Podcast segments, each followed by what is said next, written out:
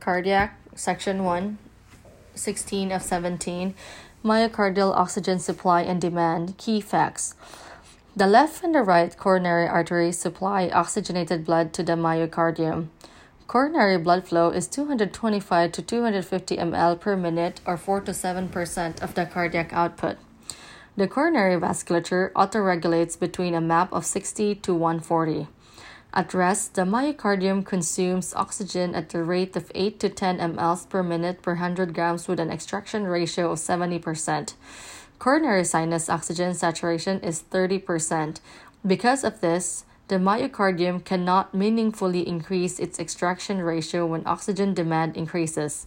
Instead, coronary blood flow and arterial oxygen content must increase to be able to satisfy the demand. During ischemia, aerobic metabolism shifts to anaerobic metabolism, increasing lactic acid production. Lactic acid is presumed to be responsible for the perception of chest pain. Inadequate production of ATP in acidosis impairs myocardial performance and leads to hemodynamic instability. Most perioperative myocardial infarction occurs 24 to 48 hours following surgery and carry a 20% mortality. You must know and understand all of the factors that affect myocardial supply and demand.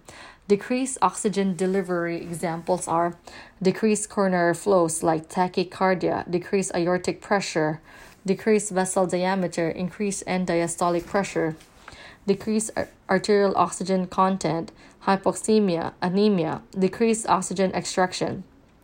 Left shift of hemoglobin dissociation curve, decreased P50, decreased capillary density, and increased oxygen demand. Example are tachycardia, hypertension, SNS stimulation, increased wall tension, increased end diastolic volume, increased afterload, increased contractility.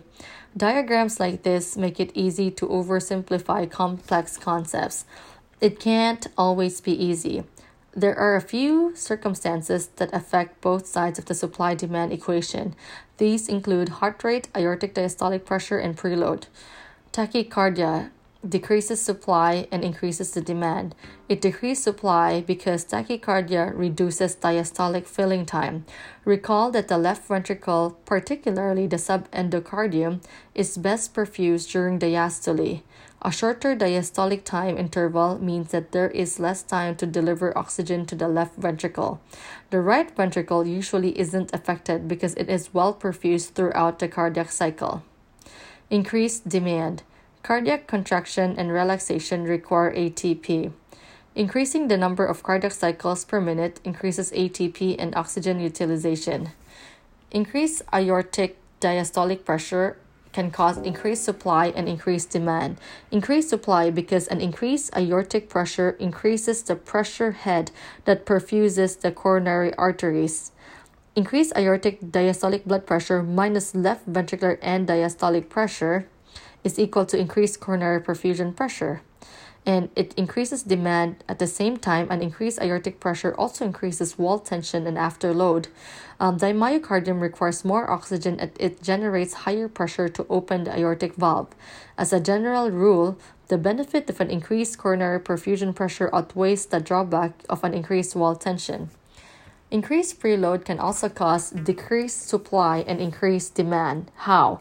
Decreased supply because an increased end diastolic volume decreases coronary perfusion pressure. How? Because aortic diastolic blood pressure minus increase in left ventricular end diastolic pressure is equal to decreased coronary perfusion pressure, therefore decreased supply. And increased demand because an increased preload increases the wall stress.